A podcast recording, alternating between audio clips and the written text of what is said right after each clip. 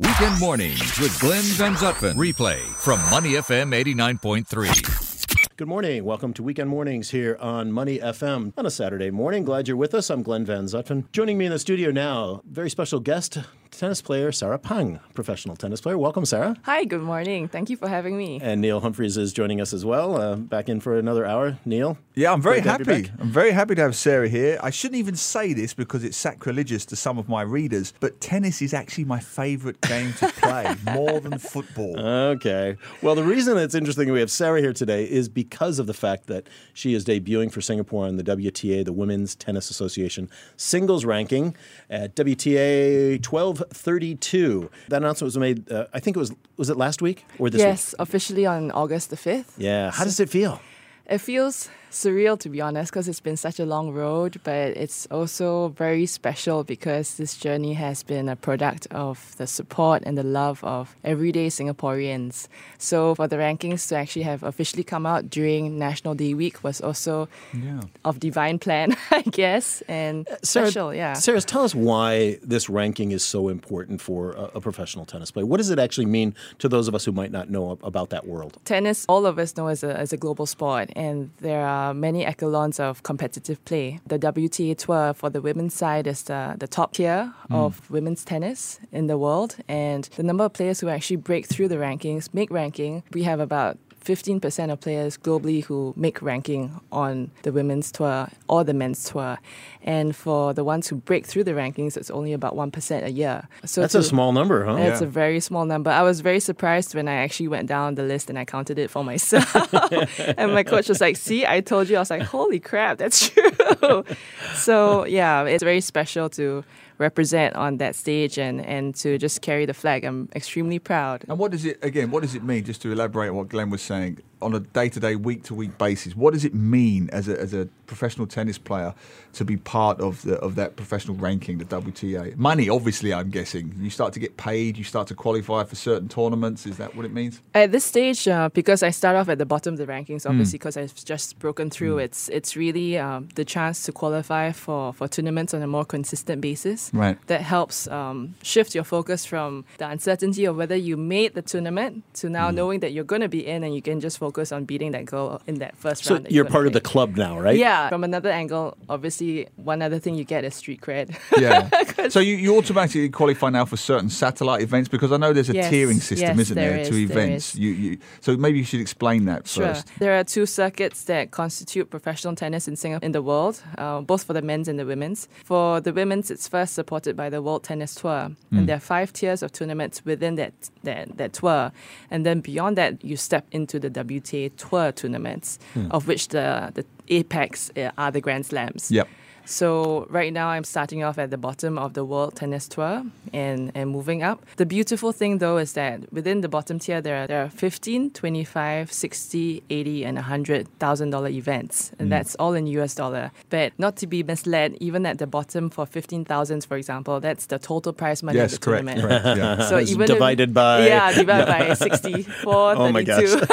no, it's, it's a very important thing to stress because I know you want to talk about you know the, the importance of corporate funding. So Mm. Let's mm. just put it into context. We are Money FM.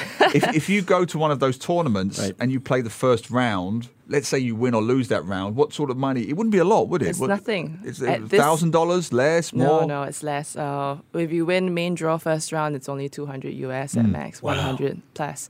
So we really, at this level, we really play, play for passion and we play Yeah. for, for guts and we play to move up the rankings. You have to move up. Now, Mm. it's interesting because you are the fifth player in sort of the modern tennis era who is Singaporean, who is who era. ranked, right? Yes. Women and men? Women. Women, okay. And only the eighth in Singapore's history. Yes. I mean, that's really, that's huge, right? Thank you. Uh, yes, it's very special.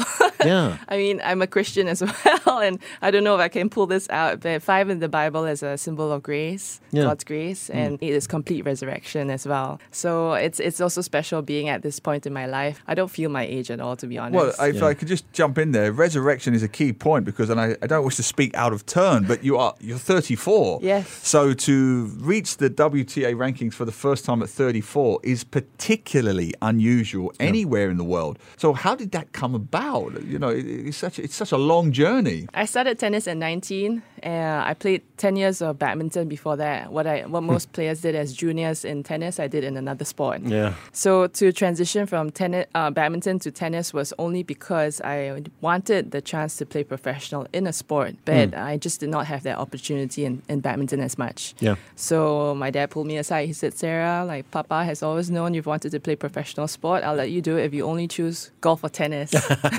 Is that purely for Kiasu financial reasons? um, well, his logic was if you're 100 in the world in badminton versus 100 in the world in tennis, the effort expended is the same, but the return is very different. So yes, Kiasu reasons. Interesting. well, hey, Which is fair practical. enough. It's a Practical, practical, it's a practical yes, reason. yes, yes. In the studio with uh, Sarah Pang, who is the uh, Singapore professional women's tennis player to just hit the WTA rankings. Sarah, the number, okay, WTA one two three two. So Yeah. you're the one thousandth. 232nd person. How quickly would you expect to move up in those rankings? And what kind of number would you be looking at, let's say in the next six months, nine months, year? I and like does, that question. And does that matter? I mean, it matters, right? Yes, it matters because the points that we have have a lifespan. They only have a lifespan of 52 weeks. So, Oh, as players, you are in a constant press to Yeah. keep your points updated. Right. How fast can you move up those rankings? I'm very confident with the team that I have now. Uh, it took a long time to assemble and to find that right chemistry. But the biggest accelerator, honestly, is backing, funding Hmm. to play tournaments. because you have to get into the tournaments and do well in the tournaments before you can uh, actually get up the rank, get higher in the rankings. Right? I mean, obviously, you got to win to to do better in the rankings, right? And to do that, you have to have funding to be able to play in the tournaments. When you look historically through the um, history of players who have moved up the rankings and accelerated the fastest, Yeah. they are always players who have teams behind them. They are not players who struggle traveling alone, doing all the logistics yourself, trying to work, uh, worry about your safety, of which I've done the homework and I've done for four years. Sure. The biggest change that happened for me this year was having a coach with me on tour. And I- it wasn't even a one to one coach, it was a team coach. We had planned to make ranking within 12 months. Hmm. I shared him with four, three other girls, so it was four of us. And when you're having a full tournament schedule, you hardly see your coach Yeah. because he's stretched all over. But even in that setup, with that little incremental help, I, we made ranking in half that time. Yeah, that's great. And and in my last tour, I had the chance to work with one of his assistant coaches for, for two weeks on tour. And at the end of that second week, I almost beat one of the top Indian players. Yeah. and I was playing like tennis that I could feel this incredible life force flowing through my body just because of the attention, the chance for attention with the one-to-one coach. So have you, as Glenn mentions, have you set a target? Is the top thousand possible? oh yeah, I Yeah. mean, I, like in the next 52 weeks, right? You got 52 weeks. Yeah. So what do you where do you want to be a year from now? If I have unlimited funding support, so I can bring my coach and my physio with me on tour, uh, occasional sports psychologist, I think I can hit four, five hundred in one year. Do you know what the highest ranking a Singaporean has ever had? I'm sure you've probably got it measured, you know, what you want to aim for. We have Stephanie Tan used to be Yep. our previous um, number one, and she went to, went up to four hundreds, and she did it within one year. So for me, that was an extreme uh, encouragement because Yeah. obviously there's a strategy to how you accelerate through the rankings. Working with experienced coaches who know how to play the tour is also very important, but also having a solid level of play. And I know even though like 34, whatever, but I'm so past that age thing because uh, with the level of sports science we have today, we can really push athletes into their 40s. Of course. And you see it consistently in, in many sports, including tennis. Look at Roger Federer. Yes. He's playing like a, a guy in his late 20s Yes, and still at- making Grand Slam finals. Yes. Serena Williams is another one. Leander Paes, he's almost 50 and he's still winning Grand Slams. Wow. So it's not impossible, and really the limitations that we have are ones that we put on our mind more than anything else. To listen to more great interviews, download our podcasts at moneyfm893.sg or download the SPH radio app available on Google Play or the App Store.